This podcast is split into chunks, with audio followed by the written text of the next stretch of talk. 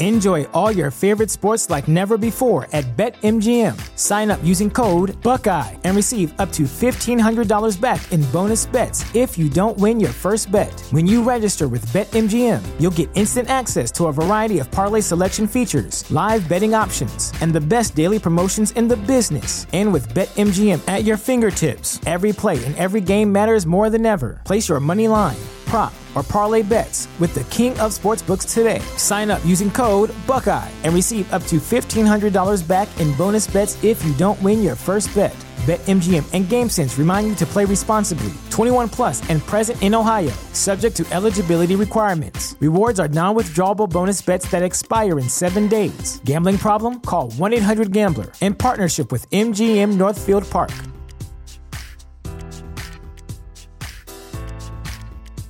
Support for this podcast and the following message come from Corient. Corient provides wealth management services centered around you. They focus on exceeding your expectations and simplifying your life. Corient has been helping high achievers just like you enjoy their lives more fully, preserve their wealth, and provide for the people, causes, and communities they care about. As one of the largest integrated fee only registered investment advisors in the U.S., Corient has deeply experienced teams in 23 strategic locations. Corient has extensive knowledge spanning the full spectrum of planning, investing, lending, and money management disciplines. Leverage Corient's exclusive network of experts to craft custom solutions designed to help you reach your financial goals, no matter how complex they may be. Real wealth requires real solutions. For more information, connect with a wealth advisor today at corient.com. That's C O R I E N T.com. Corient.com.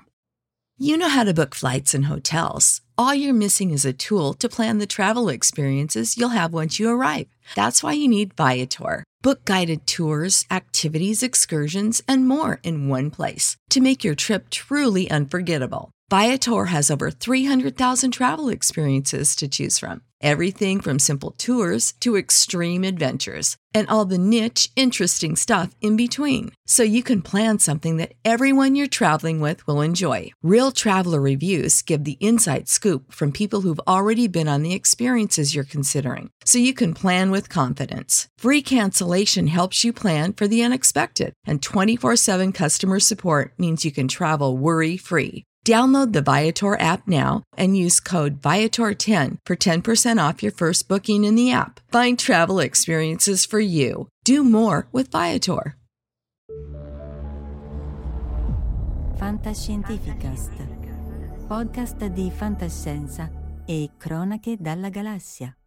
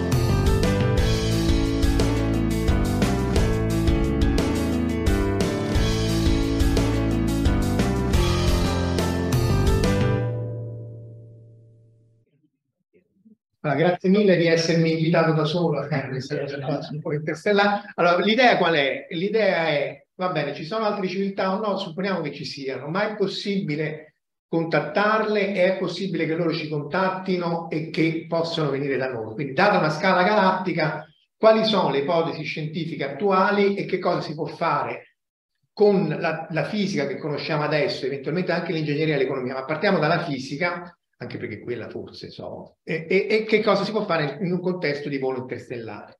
Ora, eh, ovviamente le distanze sono enormi, le distanze sono di anni luce e, e, quindi questo è solo il vicinato galattico, ovviamente non è in scala, questo è il Sole al centro e questi sono 10 o 15 anni luce, solo le stelle più vicine che ci ha fatto vedere anche Mancini prima, le distanze sono immense. Tanto vale dire però quanto immense sono le distanze, nel senso che se uno supponesse che eh, una unità astronomica, cioè 148 milioni di chilometri che ci separano che noi dal Sole, fossero un centimetro, quindi eh, la fascia di Kuiper, quindi questi qui sono eh, Giove, Saturno, Urano, Nettuno e Plutone pianeta, eh? questo possiamo indicare però.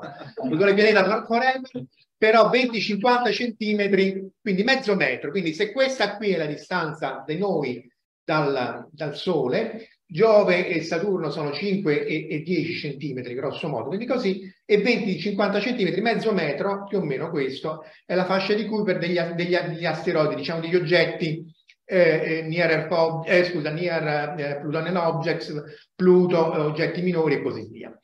Eh, questo è Gerard Kuiper che appunto l'ha, l'ha, l'ha ipotizzata per primo. Poi se ci allontaniamo ancora di più a 100 unità, 150 unità astronomiche, abbiamo queste bolle di, ga, di, di, di, qui è dove il vento solare diventa subsonico, quindi essenzialmente il vento solare rallenta moltissimo, qui dove il campo magnetico solare diventa pari a quello della galassia e questa è l'onda d'urto interstellare, quindi un metro. Quindi stiamo ancora, sono tre gusci del sistema solare, grosso modo è un metro, un metro e mezzo, ma insomma vedrete che non è quello il punto.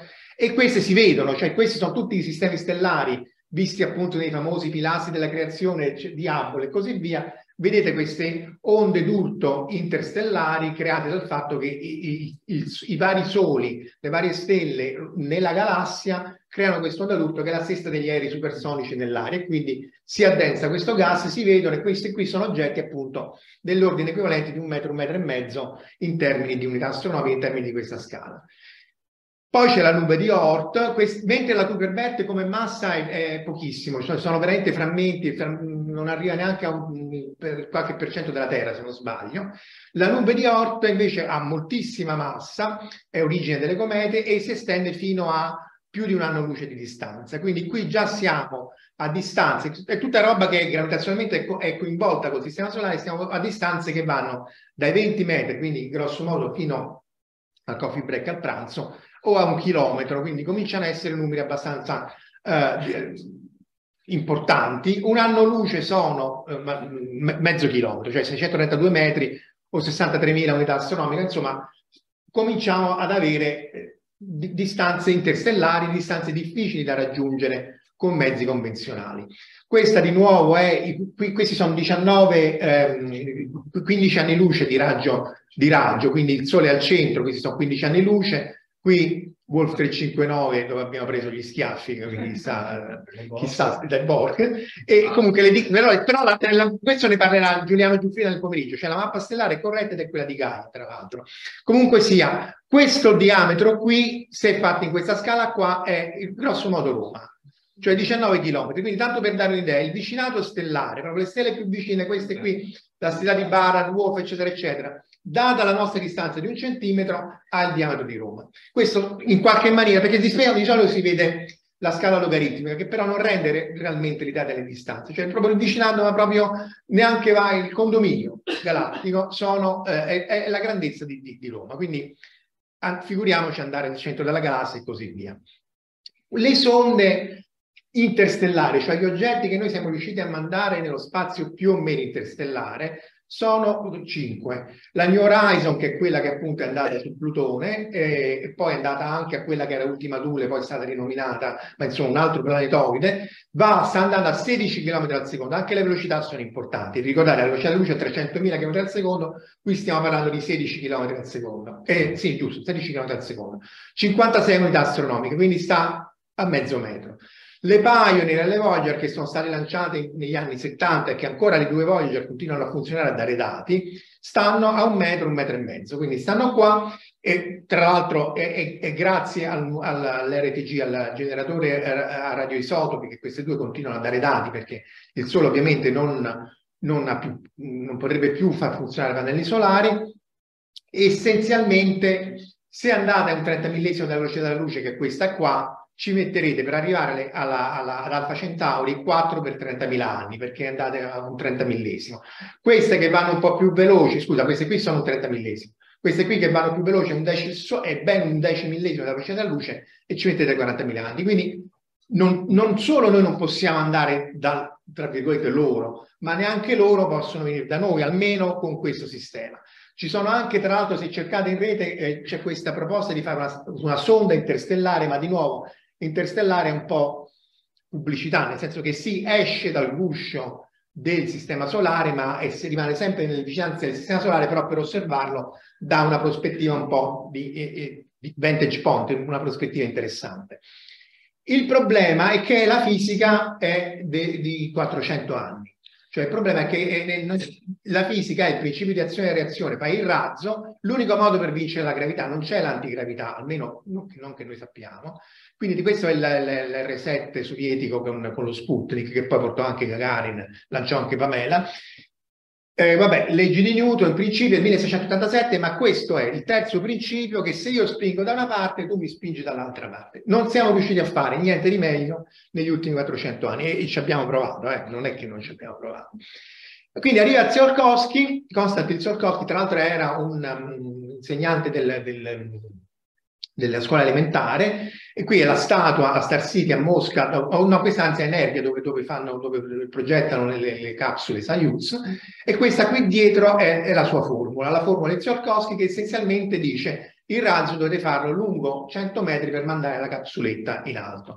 Ora io le, le, le, a parte che poi sono anche online e quindi le potete recuperare, però lasciamo perdere le formule. Il problema di questa formula qua è che se tu vuoi accelerare cioè se tu vuoi partire da fermo e avere una velocità finale che ti porta anche a 10 km al secondo, quindi in termini interstellari di niente stiamo parlando, devi espellere il più velocemente possibile il gas, questa è la tua variazione di velocità, essere, e però qui c'è il logaritmo.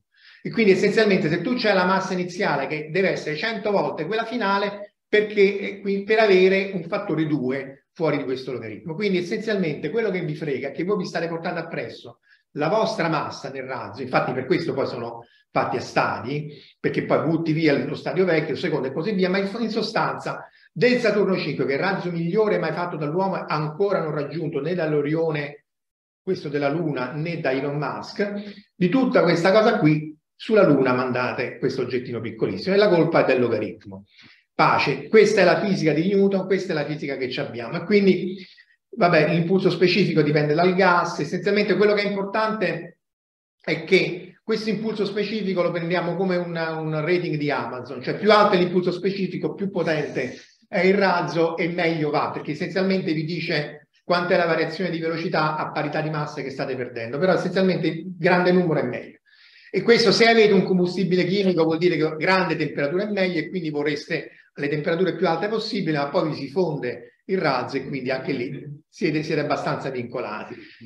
E, tra l'altro gli impulsi specifici valgono anche per gli aerei, però per l'aereo tu sei sostenuto dall'aria, ti prendi l'aria che usi anche come combustibile, quindi in realtà gli impulsi specifici questi sono degli... non ci vedo niente, eh, però questo...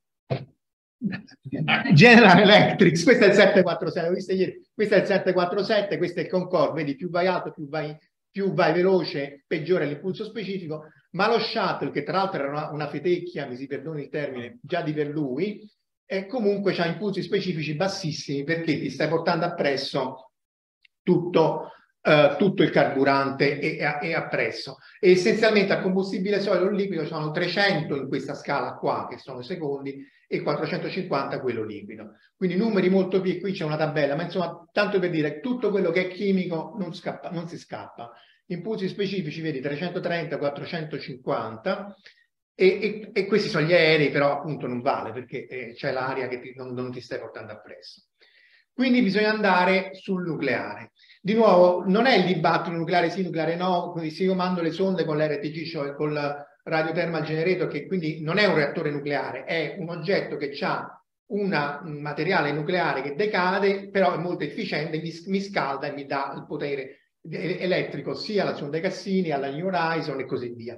Il, di nuovo il dibattito non è nucleare sì, nucleare no per noi, è ma un'altra um, forma di vita su un altro pianeta che ha raggiunto un livello tecnologico e se la fisica è questa, usa il nucleare e magari c'è anche lì, c'è i verdi loro, che non so, gli omini, verdi verdi, perché sono gli omini verdi verdi. Eh, però, però, insomma, eh, di, di, di 100 ce ne sarà una che, che, che, che manda queste cose eh, a, a, combustibile nucleare, perché è estremamente più, efficiente. Parliamo di milioni di volte l'efficienza perché non stiamo usando i legami chimici, non stiamo usando gli atomi eh, e gli elettroni che si staccano dall'atomo, ma stiamo rompendo l'atomo nel bene e nel male. Qui appunto nel bene. Qui vedete la New Horizon, che è quella appunto che ha fatto Plutone ultima Thule con, con il radiothermal generator, che di nuovo non è un reattore nucleare. In realtà ci sono modi convenzionali molto efficienti eh, di mandare eh, questi, questi eh, di accelerare le sonde, però sono sonde senza eh, uomini, che va, andrebbe già benissimo, già sarebbe qualcosa di fantastico mandare una sonda su Alfa Centauri e avere informazioni. Questa era DART, quella che ha, che ha cercato di deflettere l'asteroide, che pure quello è un altro problemaccio. Essenzialmente, vedete, l'impulso specifico qui è 4220, quindi 10 volte l'impulso dei combustibili standard, perché essenzialmente ha un motore a ioni, cioè accelera ogni singola particella a velocità, di nuovo, non spaventosa, eh, 40 km al secondo, quindi molto elevate, molto alte rispetto al combustibile standard, però eh, non, siamo ancora lontani dalla velocità della luce che potresti espellere. Però queste sono molto efficienti, sono molto compatte e possono essere controllate così, ma sono non per gli astronauti, sono per sonde senza equipaggio. E anche qui, vedete, anche se andiamo a 40, anche 400 km al secondo, altre stelle sono, eh, non, non sono raggiungibili. Questo è il motore, è un motore fantastico appunto perché qui accelera, c'è un acceleratore di particelle, essenzialmente accelera questi ioni, anzi prima li ionizza, li accelera, li sputa, poi li deve neutralizzare perché altrimenti ti carichi e succede un disastro. E ha funzionato più volte, sono state fatte varie di queste sonde qua, però appunto il volo interstellare ancora non ci siamo. Tra l'altro se vi interessa questo è uno dei pochi volumi molto seri che analizzava, eccetera, degli anni 70, per 80 mi pare, sul volo interstellare eh, si trova anche in rete, quindi eh, è un'analisi molto uh, sharp su quella che è la fisica. La fisica è rimasta quella, l'ingegneria un po' è cambiata, ma di nuovo quelli sono i vincoli. E qui veniamo al progetto Orione. Ora, questa è eh, la cosa più vicina che noi abbiamo, noi razza umana, abbiamo avuto per avere le vere astronavi, cioè navi tra gli astri. Eh, ehm, il progetto Orione è un progetto degli anni 50 che nasce da un'idea di Ulam e da Ted Taylor, che era eh, essenzialmente specialista nel rendere più piccole possibili le bombe a fissione nucleare. E quindi per farvela brevissima l'idea dice sì, ma se noi lancia, facessimo, questa qui è grande quanto l'Empire State Building, per darvi un'idea, questi sono die, da 10 a 40 metri a seconda della grandezza, e qui c'è un oggetto che spara la bomba nucleare e la fa esplodere fuori perché in realtà in una delle primissime esplosioni, forse proprio la prima, Trinity, si vide che l'esplosione nucleare non distrugge le, la torre dove stava l'equipaggiamento, ma lo spara via velocissimamente. E pare che la prima placca, il primo oggetto che o ha lasciato l'atmosfera del resto si è bruciato all'uscita è questa placca che era sopra la bomba nucleare perché appunto non, non, viene distrutta come nei film, viene spinta dalla pressione e c'è una minima ablation, c'è una minima uh, escoriazione del metallo, ma in realtà è assolutamente trascurabile. Quindi l'idea è, e poi sono stati fatti anche altri esperimenti, l'idea è io sparo queste bombe nucleari piccole, ce ne devo avere migliaia, quindi non è assolutamente semplice, però di nuovo è fisicamente possibile, il problema ingegneristico, economico e poi è chiaro che insomma un'astronave a bombe nucleari non decollare da terra eh, ha i suoi problemi. Però la, la, cosa è fisicamente possibile e ho delle efficienze mostruose. Dopodiché, finché lo dicevano Ted Taylor e così Ulam pure pure, anzi Ulam, eh, però poi chiesero a, a Freeman Dyson, Freeman Dyson che è anche quello della sfera di Dyson, insomma quelli che veramente si possono chiamare geni assoluti, e tra l'altro il figlio scrisse, questo è George Dyson, il progetto Orione, perché Friedman Dyson prese una, un leave of absence di un anno proprio per discutere del progetto Orione e per renderlo il più fattibile possibile. E essenzialmente andò avanti dal poco prima degli anni 50, 57 lo Sputnik, fino al 65, quando essenzialmente fu eh, bloccato da Freeman Dyson stesso, tra l'altro, per, eh, per, la non proliferazione delle armi nucleari nell'atmosfera, perché al tempo si facevano esplodere amabilmente sia sulla superficie, fuori dalla superficie terrestre, ma anche nell'alta atmosfera. Ci fu il progetto Starfish che creò una uh, fascia di radiazione artificiale perché, e, e, si scoprì tra l'altro il problema dell'impulso elettromagnetico. Quindi lui fece scattare il, la, non lui altri, insomma la non proliferazione delle armi nucleari, le esplosioni furono fatte solo sottoterra, essenzialmente uccise il progetto Orione perché richiedeva tutta una serie di, di, tecnologie.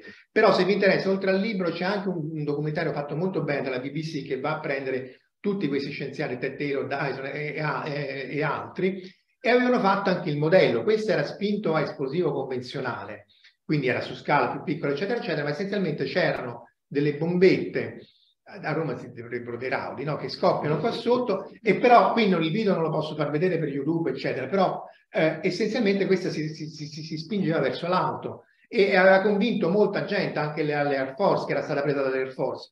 E di nuovo, questo oggetto qui, qui stiamo, di nuovo, stiamo parlando di 40 metri, eh, quindi è grande quanto metà di questo edificio ed è lungo forse quanto questo edificio.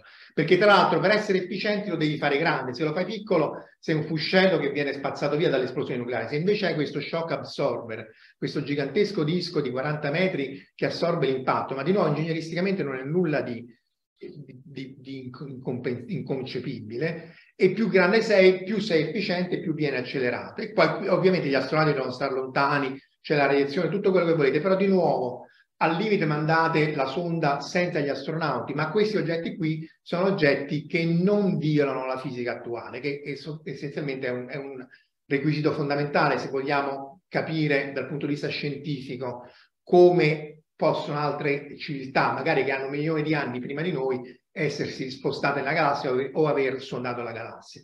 Questa per esempio è una versione, tra virgolette, piccola, il cui shock absorber era solo 10 metri, lei era alta 50 perché era spinta dal Saturno 5. Cioè l'idea era, io faccio lasciare l'atmosfera con un razzo tipo il Saturno 5, metto questo oggetto in orbita e poi vado in questo caso su Marte, se non ricordo male, perché una, erano varie ipotesi. E questa qui è una delle tipiche bombe nucleari, ma piccoline, erano così. Certo, ne deve avere mille, deve avere un sistema di lancio, deve avere un sistema molto complesso, ma essenzialmente lo lanciava attraverso il shock absorber ed esplodeva e ti spingeva. E questi qui, tra i vari conti, eh, potevano raggiungere il 10% della velocità della luce. Quindi ottimistico quello che volete, però eh, proprio al limite dell'algebra si sarebbe arrivati a 30.000 km al secondo, quindi 50 anni per raggiungere Alfa Centauri. Quindi magari la stiracchiamo un po', ma si, visto che erano gli anni 50, se poi si fosse proseguito, già eravamo arrivati o era arrivata la sonda e aveva ritrasmesso. Però, di nuovo, è, è chiaro che è, è, molto complesso, però dal punto di vista fisico è fattibile, è semplicemente un'esplosione nucleare. E vedete, qui c'è il punto dell'esplosione, questo esplode, la faccio in maniera che il grosso dell'onda d'urto va verso la shock absorber, in, in 600 millisecondi ho questa accelerazione. Ne devo fare scoppiare 4-5 al secondo, quindi è una cosa molto molto rapida, però di nuovo nulla che, non, che violi la fisica e di nuovo Uh, qui abbiamo oggetti come l'Advanced Interplanetary che sono 10.000 tonnellate, cioè sarebbero veramente astronavi, cioè navi stellari, oggetti appunto che eh, con 800 bombe nucleari, e queste ce ne abbiamo quante ne volete, guardate, queste troppo puoi mandare 6.000 tonnellate in orbita bassa, non 20 come lo shuttle, eh, e puoi mandare 5.000 tonnellate sulla Luna e 5.000 tonnellate. Ora si sta discutendo se mandare 20 tonnellate su Marte e, e, di nuovo, qui stiamo parlando di eh, tecnologia degli anni 50. Poi magari ci sarebbe voluto un secolo per arrivarci, però di nuovo ora è stato bloccato. Tra l'altro eh, eh, la nota a margine è che Kubrick quando stava facendo 2001 voleva fare la Discovery, infatti forse riconoscete la parte avanti, a bombe nucleari, ma perché per la spinta, però poi disse vabbè io però le bombe nucleari le ho già fatte nel dottor Stranamore e, e poi questa cosa è stata... Beh, perché lui non si ripeteva. Tra l'altro se leggete il libro di Clark, in orbita c'erano le armi nucleari intorno, lo Star Child quando torna la prima cosa che fa è distruggere tutte le armi nucleari che c'erano in orbita e che si vedono nel film ma non vengono, non vengono spiegate. Qui il progetto Daedalus è stato studiato negli anni eh, 70-80, questa è molto più avanzata ma di nuovo è fisicamente possibile, ossia l'idea anche di prendersi l'idrogeno interstellare ehm, via via che ci si muove nello spazio interstellare. Ovviamente qui ci sono problemi enormi, eh? la radiazione, quelli detti prima sulla biologia, il fatto che io devo mantenere, eh, quello che diceva anche ehm, eh, Giovanni Valentini la mattina, cioè avere un equipaggio, cioè, cioè, cose complicatissime, però nulla che non vieti a una sonda interstellare di andare nello spazio, soprattutto perché sempre nel progetto Daedalus e sempre nel libro che vi citavo prima, già negli anni 70-80 si pensava di fare la fusione nucleare con i laser, cioè non a, a, la bomba a, a fissione nucleare, ma quella fusione nucleare che essenzialmente con tutta una serie di laser spara a questo pellet di carburante, qui direttamente, come, come avrete visto, questa qua è quella che hanno fatto a Lawrence Livermore eh, un mese fa, grosso modo, in cui i laser sparano alla capsula e poi i raggi X riflessi e creano la fusione nucleare. Ma insomma questo o quest'altro cambia poco. L'idea è che se la faccio spinta con oggetti a fusione nucleare, che di nuovo eh, non è ancora commercialmente eh, realizzata, eccetera, eccetera, però è fisica che si sa, è fisica arcinota, tanto più che ci facciamo le bombe a fusione nucleare, quelle proprio senza nessun problema, perché lì è una reazione incontrollata. Qui si parlava di 200 calorie nette in più prodotte da questo pellet, ma di nuovo questi oggetti piccoli che tra l'altro non andrebbero bene per eh, per questo, questo, qui del Lawrence Livermore non scala bene per fare la centrale a fusione, mentre il tokamak andrebbe molto meglio, però per, per eh, essere lanciati come capsulette o capsule, insomma più grandi di quella del Lawrence, ma qui dentro, per eh, eh appunto poi essere fatte fondere e, e, quindi spingere poi l'astronave con i laser andrebbero perfettamente, sarebbero assolutamente perfetti. E questi qui appunto parlano di 20 anni prima, quando si stava cominciando a parlare della fusione a confinamento inerziale con i laser. Eh, Altri razzi sono sempre con i reattori nucleari, questo qui il NERVA pure cancellato negli anni 70, impulso specifico 800 secondi, quindi comunque il doppio come efficienza degli altri razzi, è, è semiconvenzionale, nel senso che c'è un reattore nucleare che scalda l'idrogeno, accelera l'idrogeno in maniera molto più efficiente perché appunto la combustione del riscaldamento non avviene per una reazione chimica, ma grazie al calore che viene dalla reazione nucleare, esattamente come le centrali nucleari. Quindi qui c'è sì un reattore nucleare e questo eh, se però non, non, non spinge l'astronave direttamente, ma la spinge accelerando l'idrogeno. Appunto anche questo è cancellato, ma è un oggetto fattibile che di nuovo opportunamente scalato potrebbe dare un po' più di, di impulso specifico, soprattutto se l'idrogeno non lo porti appresso, ma se l'idrogeno lo catturi appunto da, da questa specie di eh, gigantesco imbuto che cattura l'idrogeno interstellare. Qui ci stiamo, questo qui era appunto lo SNAP che era appunto eh, con questo reattore nucleare e, e, è stato lanciato, ha funzionato nel 65 per 40 giorni aveva anche un motore a ioni tra l'altro, quindi anche quello molto efficiente, durato solo 40 giorni, ma la failure non fu del reattore nucleare ma del, del, del, di altri sistemi. Anche i sovietici avevano l'RD 04010 che aveva coperto insomma, lo, lo stesso tipo di, di oggetto. E qui ci fermiamo per la fisica attuale. La nuova fisica, tra l'altro, neanche ci, ci, aiuta, perché come insomma, chi, chi, sta qui saprà pure avrà visto, cioè, non, non, ci stiamo capendo niente e quindi noi conosciamo solo il 5% della, della materia. Il 25% è quella che viene detta materia oscura, che è dark matter, che forse è, è una particella, ma non è neanche tanto chiaro, e il 75% è energia scura e non si capisce assolutamente cosa sia. Poi c'è il fatto che l'universo è fatto di materia e non di antimateria e, e, e, questo viola tutta una serie di fisica nostra, quindi ci essere una fisica più elevata che tra l'altro era stata postulata da Sakharov, il padre della bomba a fusione sovietica, che tra l'altro Arthur Clarke faceva anche il padre del motore Sakharov in 2001. E, e, però questa fisica qua ci è ancora più ignota, cioè non sappiamo perché l'universo, o almeno qui vicino, ma parliamo di centinaia di milioni di anni luce, sia fatto di antimateria e ci sia una asimmetria con l'antimateria. Poi tutta una serie di anomalie e motivazioni, ma tutta questa cosa qui non ci aiuta minimamente a fare un razzo più efficiente, un razzo con l'antigravità e così via. Per cui la nuova fisica, anche la scoprissimo, e non, non sembra che sia aria, eh, però diciamo che c'è, però la gravità ancora è di Einstein, risulta solo attrattiva. Ci sono tante generalizzazioni, le stringhe, la quantum gravity che cercano di mettere insieme gravità e meccanica quantistica, eccetera, eccetera, da cui esce fuori un termine negativo, l'antigravità, ma siamo veramente lontanissimi, ma lontanissimi vuol dire centinaia di anni lontani, poi magari domani c'è la svolta, ma insomma plausibilmente da qualunque evidenza, evidenza sperimentale. Questa era la caponite di George Wells del, degli uomini su, nella Luna, che poi qui è ripresa da Alan Moore nei League of Extraordinary Gentlemen. Quindi in realtà poi purtroppo il quadro è abbastanza drammatico, anche wormhole sono soluzioni dell'equazione di Einstein, ma poi se vai a fare i conti bene, certo non io, chi fa i conti bene dice no ma non reggono, eh, reggono un istante, non puoi trasferirci informazioni, c'è il problema della causalità e così via, e quindi niente di questo, meno che mai l'iperspazio, Il Warp Drive, quello di Star Trek, anche qui ci sono articoli seri, eh? cioè non è che non c'è gente che non ci lavora, il problema è sempre farlo in maniera seria, generalizzare la relatività generale e capire se si riesce a distorcere lo spazio-tempo, perché la velocità della luce è limitata, cioè non posso spostare i segnali, ma l'espansione iniziale dell'universo era superluminale, cioè l'universo si può espandere più veloce. E sei tu che non ti puoi muovere, però allora l'idea è, ma se io riuscissi a distorcere lo spazio-tempo potrei farlo.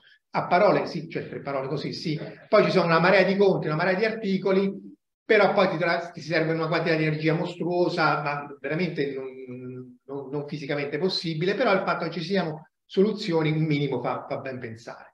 Direi che questo è tutto. Tra l'altro c'è da dire che anche i fisici raccontano molta fuffa, perché questo qui era, uh, è stato venduto il Warp Drive uh, con queste, da Fizz.org, quindi con questi oggetti qua, cioè con rendering di un'astronave, eccetera, eccetera, e, e, per anni c'è gente che ci ha accampato, Harold White, tanto per fare nomi e cognomi, tanto in italiano non ci fa causa, però eh, eh, dicendo, dicendo, ah io sono un dipendente della NASA, perché era dipendente della NASA ma era un fisico solare, dicendo ah generalizziamo l'equazione di Einstein, prendiamo un interferometro, insomma facendo quasi niente, a tal punto che poi la sottile linea tra la fuffa e, e, la verità, anche la NASA ha detto il warp drive mi spiace ma è, è della fantascienza. Quindi purtroppo io devo concludere, con, ecco, citiamo, ecco, giusto, concludiamo con questo che è più allegro, eh, che l'elevatore spaziale, sempre Arthur Clarke, le fontane del paradiso, eh, però ancora la fisica non c'è, però qui parliamo di scienza dei materiali, cioè che ha detto niente, ma comunque fare un oggetto che possa portare, certo non a velocità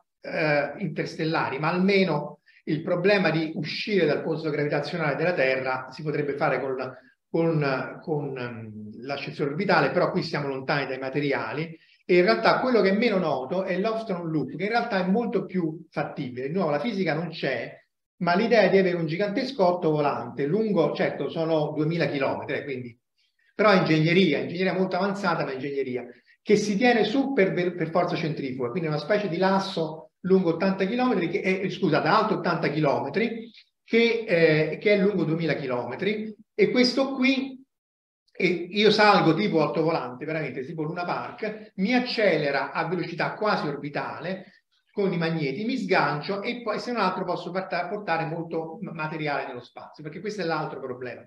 Se, se, magari non riusciremo mai, se magari nessuno eh, razza possa andare a fare il volo interstellare, anche se appunto con un Orione si potrebbe pensare una serie di sonde autoreplicanti che vanno nella galassia e avrebbero avuto tutto il tempo per eh, svilupparsi. Con questi oggetti qui parliamo di centinaia di anni, ma almeno un'esplorazione e una colonizzazione del sistema solare fatta su una fisica sempre newtoniana, ma almeno non vincolata all'azione e reazione di Tsiolkovsky, è possibile. Questo è il massimo purtroppo della nota vagamente speranzosa che ci può dare la scienza. Poi la fantascienza ovviamente lì uno può sognare. E direi che c'è, c'è il pranzo, quindi se avete domande veloci perché c'è il pranzo.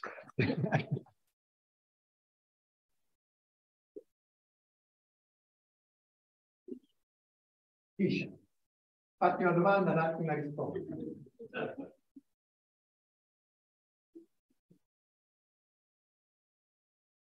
Um,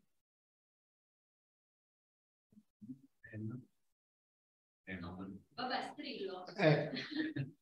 e, parlato un po' di tempo fa di una sonda piccola accelerata con dei laser. Ah, il laser, sì, il laser il backshoot. Però... Allora, fisicamente è fattibile.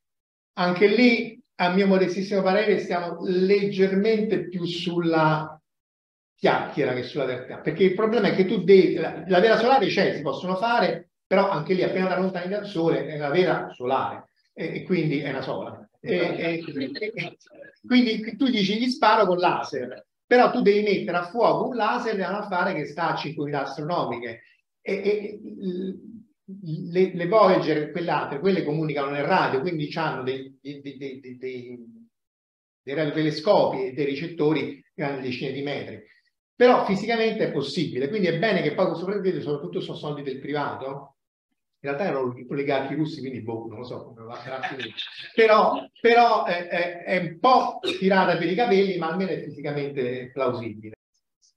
Grazie, eh, non sono esperto in questo settore, però una breve domanda. La prima, negli anni 90, eh, che ha fatto la proposta di energia sul motore, quello classico, la Nericio, eccetera. La seconda è, eh, visto le, la futura missione su Marte, futura si intende a lungo termine, eh, perché è complicato dal punto di vista anche ingegneristico sviluppare una gravità artificiale facendo ruotare l'eventuale astronave verso Marte? Perché, perché quello risolverebbe il problema degli astronauti di questo viaggio. Eh, e poi, poi anche il viaggio di ritorno perché bisogna trovare coincidenza. Ecco, queste due pregiovanti. Allora, quella, quella su Utopia rientra tutta nella, nella, nella, sia nei reattori, a, nei reattori nucleari a terra che nella, nei reattori nello spazio. Quindi quello anche si potrebbe fare. È un problema ingegneristico, è un problema economico e sociale, perché comunque quando vai a dire vado a mettere un reattore nucleare nello spazio diventa complicato.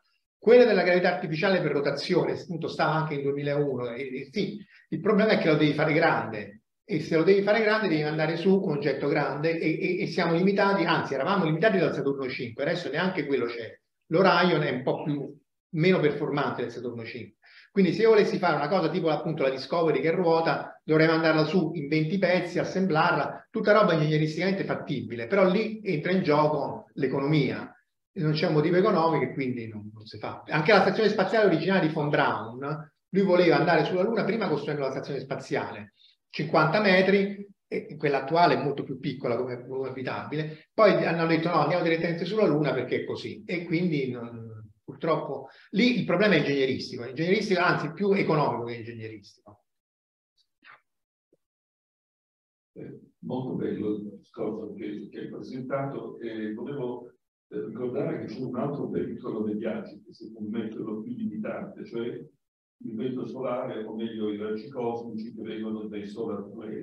Se non sbaglio, il 70% di probabilità durante un viaggio su Marte di lasciarci dipende per effetti di radioattività da solar flare o ritorno. No, dunque 70 no. Allora lì la questione è che eh, il rischio associato all'eruzione solare, che è imprevedibile come intensità, è intorno al 10%, con, con, con l'errore biologico, perché lì c'è anche il problema biologico.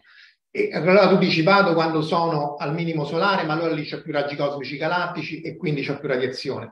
L'idea comunque è, è, un, è, un, problema limitante, cioè come dici tu, è un problema limitante, è un fattore limitante nell'esplorazione su Marte, anche sulla Luna che non c'è campo magnetico, e lì però fai prima a costruirti una base. E, e, e, il punto qual è? Che anche nella, nella, capsula che va su verso Marte deve avere uno shelter, una, un abitacolo interno molto più protetto e quindi ricoperto dall'acqua perché devono essere materiali leggeri altrimenti frammenti i nuclei e lì nel caso che ci sia un'eruzione solare che ne avviene una di queste grosse una ogni 30-40 anni se sei sfortunato ti metti lì e ti chiudi però anche lì nel volo interstellare il problema c'è allora io approfitto per far notare che l'idea dell'acqua è ovvia, ma sarà uno o due tonnellate d'acqua, eh, sì. che non è sufficiente, mentre usufruire di una stanza di fuga all'interno dei motori dove c'è il propellente, che gli saranno 20 o 30 tonnellate per andare e ritornare da Marte, credo che sia la strada migliore e, e l'abbiamo pubblicata cinque anni fa. Ne parlerò se ne parlerò nell'intervento del pomeriggio. Nell'intervento ti faccio uno spot di pubblicità e chiaramente dirò cose molto positive di quello che hai detto te. Ne dubito fortemente, guarda. Domande?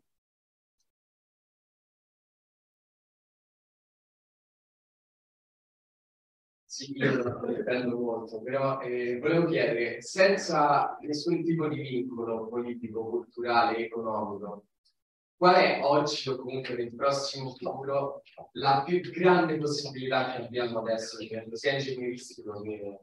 Allora, se io avessi un, tre desideri, uno è, è, questo, dice datemi Orione. Eh, cioè, questo qua, cioè nel senso che veramente se, se non ci fossero vincoli eh, economici, politici, eccetera, eccetera, questo oggetto qui ti porta una, una, un palazzo grande quanto l'Empire State Building al 10% della velocità della luce eh, se non fosse un problema appunto economico, eccetera, eccetera. Questo è solo perché usi la, la, la fissione nucleare o al limite della fusione, quell'altro, e quindi sei milioni di volte, perché il rapporto l'elettrone che salta sull'atomo rompe il nucleo dell'atomo è un milione di volte. Quindi sei milioni di volte più efficiente. E, e, e, allora poi questo quindi la domanda dice, va bene, ma allora data questo oggetto qua, dato che si può fare, dato che io posso immaginare adesso delle sonde autoreplicanti, cioè mi prendo il materiale, lo raccolgo per strada, faccio la stampante 3D, una, non, adesso, ma metti una società che è di mille anni più avanzata potrebbe farlo. E allora perché non l'hanno fatto? Perché non, non, non sto chiedendo l'iperspazio di, di Guerre Stellari o il warp di Star Trek, è una cosa fattibile. Quindi di nuovo questo si riallaccia anche al discorso di Luigi Mancini prima, che il numero forse di civiltà intelligenti nella galassia non è così elevato e potrebbe essere che non, non, non ce ne sono. In, o non, magari lo fanno ma non, non, buttano i soldi in questo, eh. però non è così alto probabilmente. Fantascientificast, podcast di fantascienza e cronache dalla galassia, è un podcast originale Latitudine Zero da un'idea di Paolo Bianchi e Omar Serafini con il contributo cibernetico del Cylon Prof Massimo De Santo, realizzato da Latitudine Zero Median Fabric. Showrunner Omar Serafini. Sound design Fabio Marchionni e Julian Ziegler. Post-produzione Gismar Bum. Creative producer Annalise Haas e Valentina Folkov. Coordinamento e promozione Verusca Sabucco. La voce di Val 9000 è di Valeria Barbera. Potete seguirci ed interagire con noi sul nostro sito fantascientificast.com, sul profilo Instagram Fantascientificast, sul canale Telegram Fantascientificast e sulla nostra community Telegram t.me slash fsc community oppure scrivendoci all'indirizzo email redazione chiocciolafantascientificast.com. Tutti gli episodi sono disponibili gratuitamente sul nostro sito e su tutti i principali servizi di streaming on demand. Se volete sostenere il nostro progetto offrendoci una birra rumulana o un gotto esplosivo pangalattico, troverete tutte le informazioni e modalità nell'apposita sezione del nostro sito. Il podcast non intende infrangere alcun copyright, i cui diritti appartengono ai rispettivi detentori.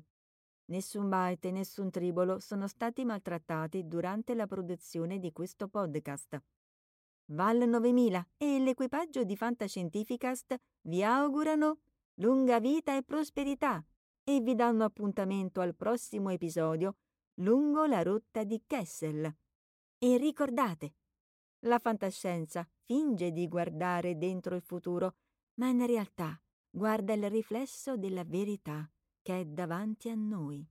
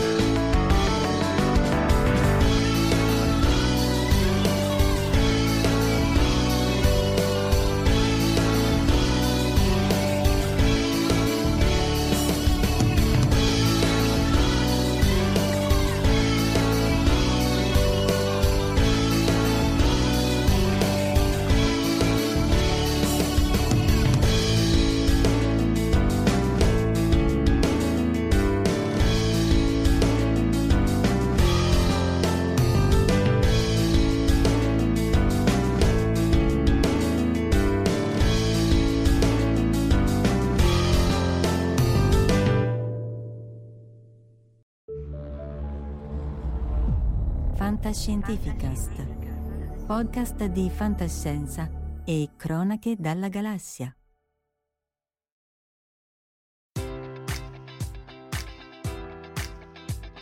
Enjoy all your favorite sports like never before at BetMGM. Sign up using code Buckeye and receive up to $1,500 back in bonus bets if you don't win your first bet. When you register with BetMGM, you'll get instant access to a variety of parlay selection features, live betting options, and the best daily promotions in the business. And with BetMGM at your fingertips, every play and every game matters more than ever. Place your money line prop, or parlay bets with the king of sportsbooks today. Sign up using code Buckeye and receive up to $1,500 back in bonus bets if you don't win your first bet. BetMGM and GameSense remind you to play responsibly. 21 plus and present in Ohio, subject to eligibility requirements. Rewards are non withdrawable bonus bets that expire in seven days. Gambling problem? Call 1 800 Gambler in partnership with MGM Northfield Park.